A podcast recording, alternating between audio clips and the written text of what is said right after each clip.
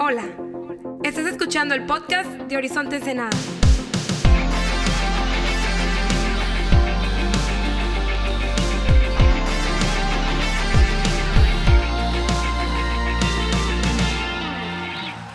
Bienvenidos un fin de semana más a Horizonte, así con ese mismo entusiasmo. ¿Por qué no me ayudas a darle la bienvenida a todos los campus Horizonte que nos van a estar acompañando este fin de semana, que nos están acompañando Aquiliguas, Centro? También si puedes hacer un poco de ruido, porque hoy en Mexicali estamos estrenando nueva ubicación, estamos estrenando también nuevos horarios de servicio, están creciendo un chorro allá. Steinus se la está mega rifando. Y si tienes tu Biblia, ábrela por favor a Marcos capítulo 11. Y por fin tengo el gusto de retomar con ustedes la serie de Redescubriendo a Jesús. Entonces Marcos capítulo 11, versículo 12, como nos es de costumbre, vamos a leer el pasaje que nos toca, que es hasta el 26. Oramos y lo consideramos juntos. Dice así. Y nada más como preámbulo, me fascina que Jesús se pone a gritarle a árboles. Vamos a ver eso me encanta. Dice, la mañana siguiente, cuando salían de Betania, Jesús tuvo hambre.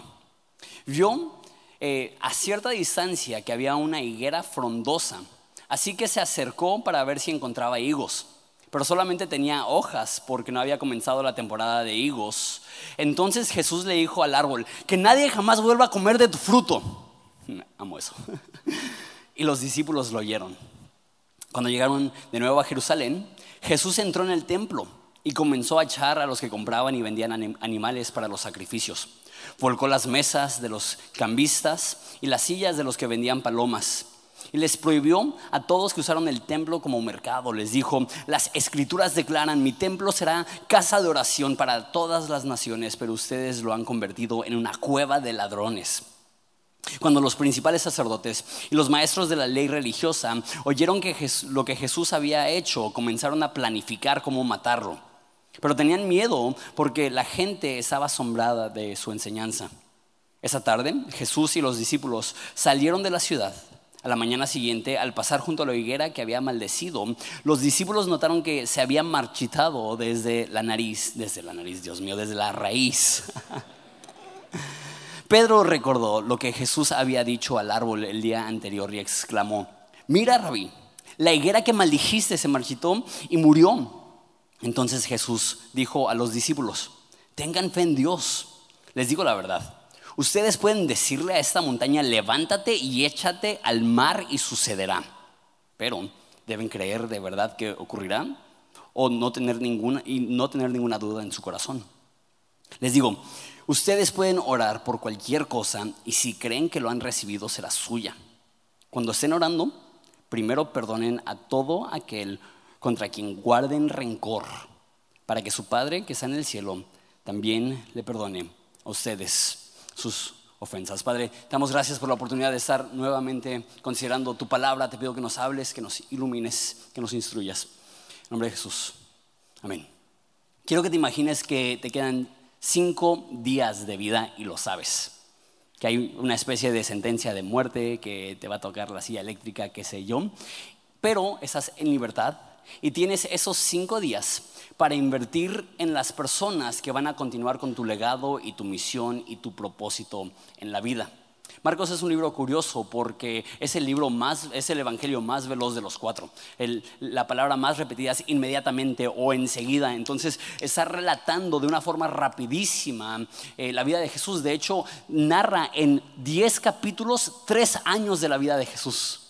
Y de repente empieza la cámara lenta y pasa los últimos 6 capítulos en los últimos 5 días de Jesús, desde su entrada triunfal que vimos con mi papá hace unas cuantas semanas hasta su muerte y su resurrección. Es como que Marcos nos está diciendo, ahora sí nos vamos a enfocar en detalles, a tal grado que se enfoca en detalles tan curiosos como el hecho que Jesús llega a un árbol con hambre y no tiene fruta y se enoja y maldice el árbol.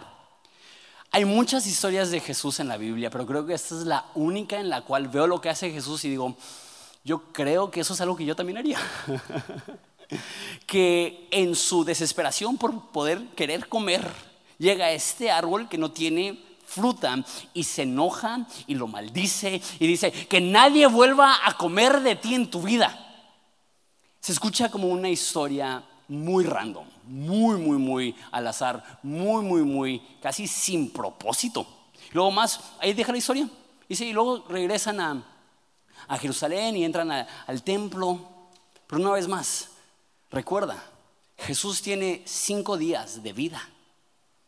Uno de los temas principales de Marcos es cómo Jesús equipa y prepara y desarrolla a sus líderes para cambiar el mundo. Entonces Jesús está siendo muy intencional con todo lo que hace, y eso no es ni random, ni al azar, ni sin propósito. Entonces, ¿por qué Jesús se pone a gritarle a un árbol?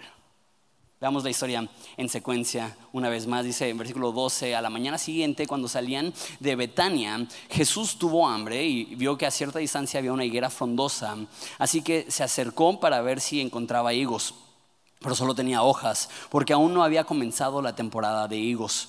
Entonces Jesús dijo al árbol: que nadie jamás vuelva a comer tu fruto. Y los discípulos lo oyeron. ¿Por qué se enoja tanto Jesús? Eso es muy interesante. Dice 2 veces que la higuera estaba frondosa, dice una vez, y dice que tenía muchas hojas. Eso es un detalle importante, porque las higueras, antes de soltar las hojas, sueltan los higos. Tienen higos pequeños. Y si ves una higuera con hojas, asumes que es porque tiene higos. Es más, no solamente se veía de lejos, pero también dice que no era la temporada aún. Esa higuera no tenía por qué tener higos. Todavía no era temporada de higos. Sin embargo, tenía la apariencia de tener fruta. Y Jesús llega y al analizarlo no tiene la realidad de fruto. Y creo que eso es lo que está sucediendo. Que lo que Jesús está intentando expresarle y comunicarle a sus discípulos es que hay una tentación en el cristianismo de tener la apariencia de fruto sin la realidad de fruto. Tener la apariencia de madurez sin la realidad de madurez. Tener muchas hojas y verte frondoso y verte impresionante, y que las personas digan: wow, qué impresionante se ve esa persona. Pero cuando agarramos una lupa y analizamos nuestra vida, quizá no hay el fruto ahí que la gente pensaría que habría, simplemente por la apariencia, simplemente por las hojas. Entonces Jesús maldice esta higuera, y justo después de eso, mira lo que sucede en versículo 15.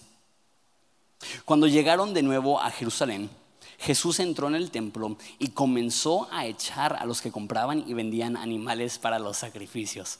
Volcó las mesas de los cambistas y las sillas de los que vendían palomas. Les prohibió a todos que usaran el templo como mercado y les dijo: las escrituras declaran, mi templo será llamado casa de oración para todas las naciones, pero ustedes lo han convertido en una cueva de ladrones. Otra historia súper famosa y otra ocasión en la cual Jesús pierde la cabeza. Empieza maldiciendo a una higuera y ahora entra al templo.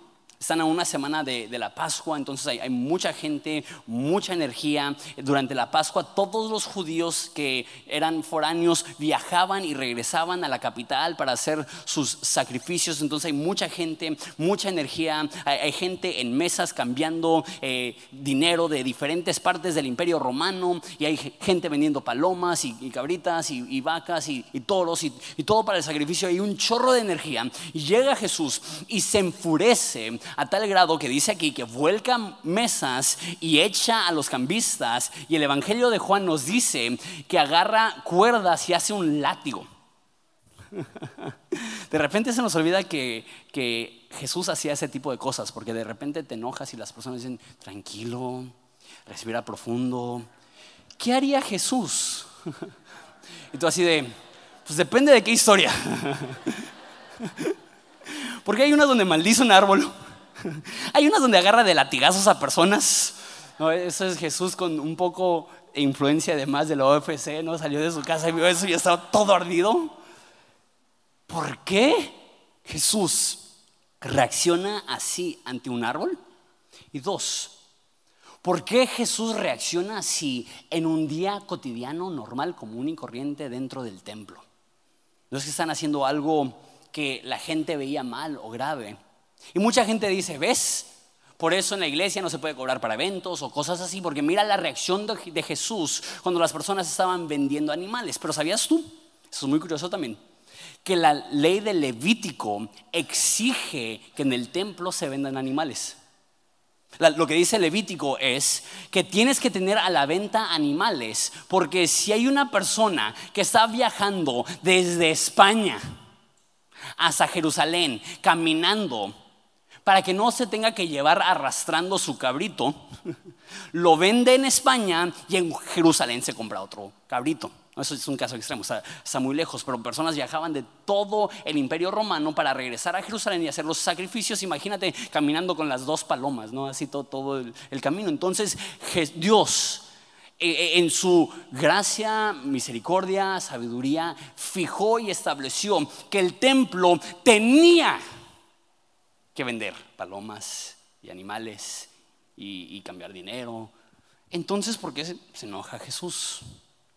Pues nos dice la historia que, como cualquier cosa en la vida, tomamos algo que Dios fijó para bendecir y lo convertimos en algo para aprovecharnos de. Entonces, ¿qué es lo que hacían? Ellos se enteraban en cuánto vendían los animales en las otras tierras y se aseguraban de aumentarle el precio 2-3 veces más. Entonces tú tenías tu cabrito y vivías en el norte. Y decías, no, pues ese cabrito vale $1,000. Y lo vendes en $1,000 y tú te vas con tus $1,000 y viajas semanas para llegar, hacer todo el esfuerzo para llegar a Jerusalén, a adorar a tu Dios con todo el esmero y todo el esfuerzo y todo el cariño de los ahorros que has hecho todo el año. Y llegas y quieres comprar tu cabrito y pues aquí tienes los $1,000. Ah, no, es que cuesta 2,500. Eso no es lo que cuesta un cabrito, sino como cuando vas a Disneylandia o algo así, te venden una soda en como $10. Eso no es lo que cuesta el agua. Y así estaban en el templo. ¿Cómo puede ser que te estás aprovechando de mi necesidad? Y ojo, ¿sabes cuál es el animal específico que menciona que vio Jesús y le ardió la sangre? Las palomas. ¿Por qué? Porque ese era el sacrificio de los más pobres. Y a la gente le valía. No me importa que no tengas nada. No me importa que tuviste que sacrificar todo lo que tienes para hacer ese peregrinaje y llegar al templo. A mí me pagas lo que yo te pido. Y llega Jesús y le hierve la sangre y voltea las mesas. ¿Por qué? ¿Y por qué viene esa historia? Justo después de que Jesús maldice la higuera. La higuera tenía hojas, apariencia de fruto, pero no tenía fruto. El templo era hermoso. Otros evangelios nos comentan cuando llegaron los discípulos, decían, mira esas piedras hermosas, mira este lugar, había energía, era un lugar hermoso al ojo. Y Jesús dice, tiene la apariencia de fruto. Pero si analizamos un poco, se están aprovechando y están abusando de los más necesitados. Y así como Jesús maldijo a la higuera, Jesús se enoja y echa a las personas que están ahí. Dice, esto se suponía que iba a ser para, dice, oración, pero la idea es para bendecir a las naciones. Que los que vienen de otras naciones puedan ver cómo nosotros hacemos las cosas como el pueblo de Dios y decir, wow, esa es la meta, ese es el ejemplo a seguir. Y lo que ellos están viendo aquí es el mismo tipo de opresión y avaricia y maldad que están viendo fuera. Eso está bien. ¿Qué es lo que veo yo en esta historia? Que es muy fácil tener la apariencia de ser un buen cristiano. Pero uno de los mejores indicadores de la calidad de tu fe es cómo tratas al necesitado, al oprimido, al desahuciado, al abandonado, al quebrantado, al que no tiene nada que ofrecerte. Sabes, en México creo que este es uno de los mensajes más importantes, porque ahorita globalmente uno de los temas más importantes es el tema de racismo. Y en México también hay mucho racismo y se tiene que tratar de eso. Pero ¿sabes qué hay mucho más que racismo en México? Clasismo. que personas de cierto nivel socioeconómico no solamente no se juntan con otros niveles socioeconómicos, sino que los ven de un modo despectivo. Jesús vería eso y diría, eso no está bien. Y se enoja, ¿por qué? Porque los más pobres, de lo que alcancé a leer, una paloma costaba 10 pesos. 10 pesos. Y para muchos podríamos decir, no, pues 10 pesos no es nada. Pero para una persona que realmente tiene necesidad, para una persona que con el sudor de su frente y su esfuerzo hizo todo lo posible para comprarse una palomita y criarla, y después, ¿sabes qué? La voy a vender para tener yo los ingresos de las entradas que necesito y hacer el viaje que tengo que hacer y llegar a Jerusalén, y que no pueda adorar a Dios por la avaricia de unos cuantos que se aprovechan de los necesitados. ¿Sabes qué? Entiendo a Jesús, porque ¿sabes cuál es el sacrificio que daban sus papás en el templo? Unas palomas. Y ellos vivían lejos, ellos vivían en Nazaret. Y me pregunto si Jesús veía eso y decía, no manches, imagínate mi madre soltera, porque la historia nos dice que José murió joven, que hace el viaje para adorar a Dios y no puede porque están buscando aprovecharse de su necesidad. Yo también me enojaría, yo también me enojaría. ¿Cuál es la idea aquí? La idea es que como tratamos al forastero, al inmigrante, al que llega de otras partes del país buscando trabajo y empleo y una oportunidad, al que llega de otros países a buscar empleo y trabajo y una oportunidad, como tratamos a personas que quizás estén en un estado socioeconómico distinto al nuestro, ese es un buen indicador de nuestra madurez cristiana. Ese es un indicador si realmente estás llevando fruto. La Biblia dice que cuando vemos a un hermano en necesidad y cerramos nuestros corazones, ¿cómo podemos decir que Jesús ahí está? Porque el corazón donde Jesús habita, vemos necesidad y brota compasión, porque ese es el Dios al que servimos. Y sé, yo soy la persona probablemente más dada a ser un poco frío, a enfocarme en mis necesidades, pero necesito ser recordado. Si Jesús estuviera aquí, su preocupación, su meta, su mensaje sería: ¿dónde están los enfermos? ¿Dónde están los heridos? ¿Dónde están los necesitados? ¿Dónde están los rotos? ¿Dónde están los que la vida ha arrollado? ¿Dónde están las personas que no tuvieron su oportunidad para salir adelante? Esos son los que quiero bendecir. Esos son los que quiero ayudar. Que jamás nos olvidemos de los necesitados. ¿Sabes? Esta semana me contaron una historia que me partió el corazón, pero en el mejor sentido de que te puede partir el corazón. Me comentó una pareja de aquí de Horizonte que encontraron a dos niños viviendo en un basurero. Literal, en un contenedor, no en un basurero, en un contenedor estaban viviendo esos dos niñas, 11 y 12 años. Y decidieron recibirlas en su casa y adoptarlas. Y dice que cuando recién las adoptaron, que tenían la mirada muerta. No sabían ni leer, ni escribir, no sabían cuándo era su cumpleaños, no tenían contacto con su familia. Y los empezaron a traer a la iglesia.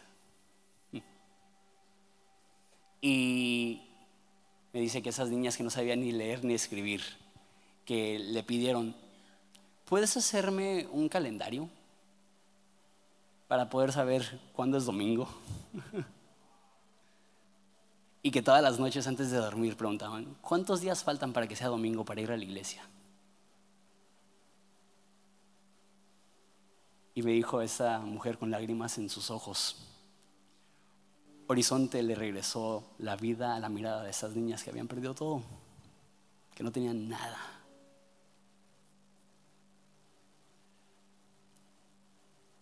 Dije, qué increíble que Horizonte pueda ser un lugar donde niños rotos puedan encontrar sanidad. Pero ¿sabes qué es lo que se me hizo impresionante? Que Horizonte sea un lugar donde personas que llegan y se congregan sin ninguna iniciativa gubernamental, sin ninguna iniciativa externa, ven a dos niños en necesidad y dicen: no puedo cerrar mi corazón ante esta necesidad y necesito hacer una diferencia. La marca del cristiano verdadero no es si te fajas o cuánto pesa tu Biblia o si tienes una cruz tatuada. La marca de un cristiano verdadero es cómo reaccionas cuando ves a una persona en necesidad. Eso es lo que te distingue, nos distingue como verdaderos cristianos. Entonces Jesús vuelca las mesas y de repente se va. Y los, dice versículo 18, cuando los principales sacerdotes y los maestros de la ley religiosa oyeron lo que Jesús había hecho, comenzaron a planificar cómo matarlo. Pero tenían miedo de Jesús porque la gente estaba asombrada de su enseñanza. Entonces ese es el momento donde ya los líderes religiosos toman la decisión: vamos a matar a Jesús. Pero había tanta emoción de la gente de ese quizás es el Mesías, y dicen: no lo podemos tocar. Versículo 19, salen de la ciudad, dice: esa tarde Jesús y sus discípulos salieron de la ciudad, y a la mañana siguiente, al pasar junto a la higuera que había maldecido, los discípulos notaron que se había marchitado desde la raíz. Pedro recordó lo que Jesús había dicho al árbol el día anterior y exclamó: mira, Rabí, la higuera que maldijiste se marchitó y murió. Entonces Jesús dijo a sus discípulos: tengan fe en Dios. Les digo la verdad, ustedes pueden decir a esa montaña: levántate y échate al mar, y sucederá. Pero deben creer de verdad que ocurrirá, no tener ninguna duda en el corazón. Les digo, ustedes pueden orar por cualquier cosa, y si creen que lo han recibido, será suya. Cuando estén orando, primero perdonen a todo aquel contra quien guarden rencor, para que su Padre que está en el cielo también les perdone a ustedes sus pecados. No les voy a mentir, esa parte me confundió, porque estructuralmente habla de la higuera y después habla del templo y después vuelve a hablar de la higuera. Entonces tiene sentido que lo que sucede en el templo explica lo de la higuera. Que el templo tiene apariencia de fruto, mas no tiene fruto. La higuera tiene apariencia de fruto, mas no tiene fruto. Y Jesús tiene la misma reacción ante ellos. Eso para mí tiene mucho sentido. Pero después cuando explica lo de la higuera, Jesús dice: sí, y si oras con fe le puedes decir a esta montaña: échate al mar, y va a suceder, pero tienes que creer, y si crees cualquier cosa que pidas se te dará. Pero después da una condición. Dice: pero cuando estés orando, si te acuerdas que tienes rencor contra alguien, perdónalo, y entonces Dios te va a perdonar. Y si quieres poder decirle a esta montaña: échate al mar, y que suceda. Y si quieres poder pedirle a Dios lo imposible y ver cómo es posible. Y si quieres pedirle a Dios un propósito, un milagro, una dirección o lo que sea, necesitas fe, pero específicamente necesitas perdonar. Y me pregunto, ¿cuántos obstáculos en nuestra vida ahí siguen como consecuencia de la falta de perdón? Porque cuando Jesús dice: puedes orar y esa montaña se va a echar al mar, quizás es literal, pero en la Biblia no hay ningún lugar donde vemos que una montaña es echada al mar. Entonces quizá la intención de Jesús era mucho más metafórico, hablando de que todos estamos en un caminar espiritual. De repente nos topamos con una montaña, con un obstáculo, con un impedimento para seguir creciendo. Y podemos en fe decirle a esa montaña que se quite y se eche al mar. Y Jesús dice: más te vale que lo creas. Pero ojo, no es suficiente creer, necesitas perdonar. Y eso es el 20 que me cayó esta semana. Uno de los mayores indicadores de nuestra fe cristiana es cómo tratamos a los oprimidos. Pero otro de los indicadores de nuestra fe cristiana es cómo tratamos a los que nos ofenden. Nos gusta medir nuestro cristianismo en base a otras cosas que son buenas, qué tan seguido leemos la Biblia, cuántas horas oramos, cuántos versículos tenemos memorizados. Todo eso es sano. Ay, pero si tenemos cuidado, porque los fariseos tenían un chorro de versículos memorizados, un chorro de oraciones, un chorro de Biblia. Tenemos que tener cuidado porque esas cosas pueden convertirse en hojas que nos dan una confianza falsa diciendo, wow, ¿ya viste qué frondoso estoy? ¿Ya viste qué cristianote me veo? Y Jesús llegaría y preguntaría, ok, ¿has hecho algo para ayudar a alguien indefenso esta semana? ¿Has hecho algo para ayudar a una persona en necesidad? O déjate hago otra pregunta, quizá un poco más complicada. ¿Estás guardando rencor? ¿Cómo tratas a los que te ofenden? Porque este es uno de los mensajes más extraordinarios de la Biblia. Que Jesús no dice, no odies a tu enemigo. Jesús dice, ámalo. Jesús no dice, no maldigas a tu enemigo. Ya eso está cañón. Dice, bendice a tu enemigo. No pagues mal por mal, sino paga bien por mal, y así serás como tu Padre que está en los cielos. Dios mío. ¿Y sabes? ¿Qué mejor ejemplo de esto que Jesús? Que colgando en la cruz, viendo a las personas que le clavaron las manos, que le escupieron a la cara, que lo humillaron, que le agarraron a latigazos, que lo golpearon, colgando de la cruz, Jesús los ve a los ojos. ¿Qué es lo que dice? Padre, perdónalos, no saben lo que hacen. Y este es nuestro ejemplo a seguir. Me pregunto si lo más divino que podemos ser es aprender a perdonar. Déjalo de esa forma, viendo simplemente cómo lo dice Jesús. Es posible que la razón que no has visto progreso últimamente en tu vida es porque te has aferrado al rencor. Y me pregunto, ¿qué puertas puede abrir en tu vida el perdón? Porque de repente me he dado cuenta que escondido atrás del perdón está mi propósito. Que escondido atrás de soltar está la salvación. Que escondido atrás de la misericordia está la misión que Dios tiene para mi vida.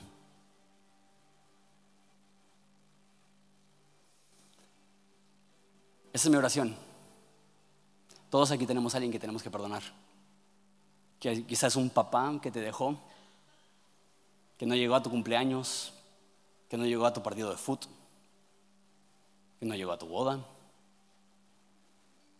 Quizá es un patrón en un trabajo que te despidió, tú teniendo una niñita de 2 años en pañales, tú dependiendo de ese ingreso. Quizá fue un líder cristiano que no reconoció tus talentos y tus dones y te sentiste ignorado. No sé. Estoy seguro que si me sentara a hablar con cada uno de ustedes y te preguntara, ¿hay alguien que batallas para perdonar? Creo que nadie aquí diría, nah. He aprendido a perdonar absolutamente y completamente a todas las personas que me han ofendido. Creo que si fuéramos honestos diríamos, chin. Quizá la razón que esta montaña no se ha movido es porque cuando estoy orando recuerdo la ofensa, pero nel, ahorita no, joven. Quizá cuando estamos orando y Dios pone eso en tu corazón y dice, suelta, perdona, ten misericordia, recuerda que yo te perdono a ti, recuerdo que yo te amo a ti, recuerdo que tú estabas en números rojos conmigo. Y yo dije, pagado por completo. ¿Es mucho pedir que hagas eso por los que te ofenden? Recuerda que yo no te debía nada y te di todo. Y me pregunto, si detrás del perdón está escondido tu propósito. Y no es hasta que aprendemos a soltar que Dios va a abrir puertas para que tú puedas empezar a caminar con certeza, con convicción, con misión, sabiendo esas son las puertas que Dios está abriendo. El perdón, una palabra de 6 letras, quizá la acción más complicada, pero quizá la acción más potente. Pídele a Dios, si lo crees, Él lo hará, pero ojo, no creas que puedes llegar a Dios sin perdón, lleno de rencor, lleno de amargura, y quizá que Dios va a pensar que Dios va a ignorar esas heridas que portas en el alma. Y Dios dice, sí voy a mover montañas, créeme. Sí voy a abrir puertas, créeme. Sí voy a abrir caminos, créeme. Pero antes de hacer algo a través de ti, hago algo adentro de ti. Antes de usarte, déjate sano. Sabes, quizá piensas, es que no lo merecen. No merecen perdón. Yo te diría 2 cosas. Nosotros tampoco. Y 2, no lo hagas por ellos. No lo hagas por ellos. Hazlo porque tienes un Padre en los cielos que te está diciendo, con gusto te abro esas puertas que me estás pidiendo que te abra, pero tienes que dejar esa ofensa. Tienes que soltar ese dolor. Tienes que estar dispuesto a decir, lo dejo ir, lo bendigo, me hirió, me lastimó, me dolió hasta el alma, pero no voy a dejar que lo que esta persona hizo en mi contra trunque lo que Dios quiere ser en mi futuro. Y estoy dispuesto a descubrir ese nuevo futuro, ese nuevo propósito, esa nueva misión, siéndole fiel al perdonar y al ser personas de misericordia. ¿Por qué no te pones de pie y oramos? Padre, te pido que nos des la gracia para poder hacer esto. Porque, Dios mío, lo digo con mucha conciencia de lo difícil que es lo que le estoy pidiendo a Horizonte.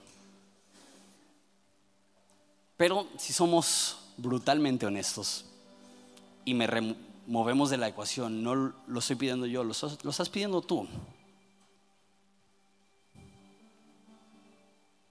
Ama a tus enemigos. Bendice a los que te maldicen. Paga bien por mal. No guardes rencor. El perdonar no valida lo que ellos hicieron. El perdonar no significa que está bien lo que hicieron. El perdonar es simplemente mirar al cielo y decir, Dios, gracias por perdonarme cuando no lo merezco. No quiero tener la apariencia de fruto y creerme bien cristianote porque vengo a la iglesia y leo la Biblia, sino que quiero realmente reflejar lo que Jesús hizo, que colgando de la cruz Él vio a sus opresores, no con odio, no con rencor, sino Padre, perdónalos porque no saben lo que hacen. Ayúdanos a tener esta misma actitud, este mismo corazón. Y te pido por cualquier persona. Di algunos ejemplos dolorosos de perdonar. Pero sé que hay personas aquí que desde su niñez portan heridas. Y siempre que cuando oran, tú traes esto a su memoria, dicen, Dios, me encantaría perdonar, pero es demasiado doloroso. No venimos a la iglesia hoy simplemente para recibir un mensaje que nos inspire hoy y olvidemos mañana. Llegamos a la iglesia porque reconocemos que tu palabra tiene el poder para entrar a los lugares más profundos y los lugares más confusos y más dolorosos, a empezar a trabajar en nuestra alma. Como vimos la semana pasada, tú renuevas fuerzas. Y definitivamente, sin un poder divino, sin una fuerza superior, sin el aporte de tu Espíritu Santo, seríamos incapaces de perdonar como tú nos pides que perdonemos. Pero Padre, no queremos frenarnos, no queremos estancarnos, no queremos perdernos. Y si eso significa que tenemos que perdonar aun cuando duele, perdonamos aun cuando duele, porque sabemos que en ese momento es cuando podremos decirle a la montaña que se eche al mar, y así será, porque lo hacemos en fe y lo hacemos con el corazón correcto. Damos gracias. Ayúdanos a tener un corazón por el oprimido y ayúdanos a tener un corazón por el opresor. En el nombre de Jesús. Amén. Vamos a adorar a Dios juntos.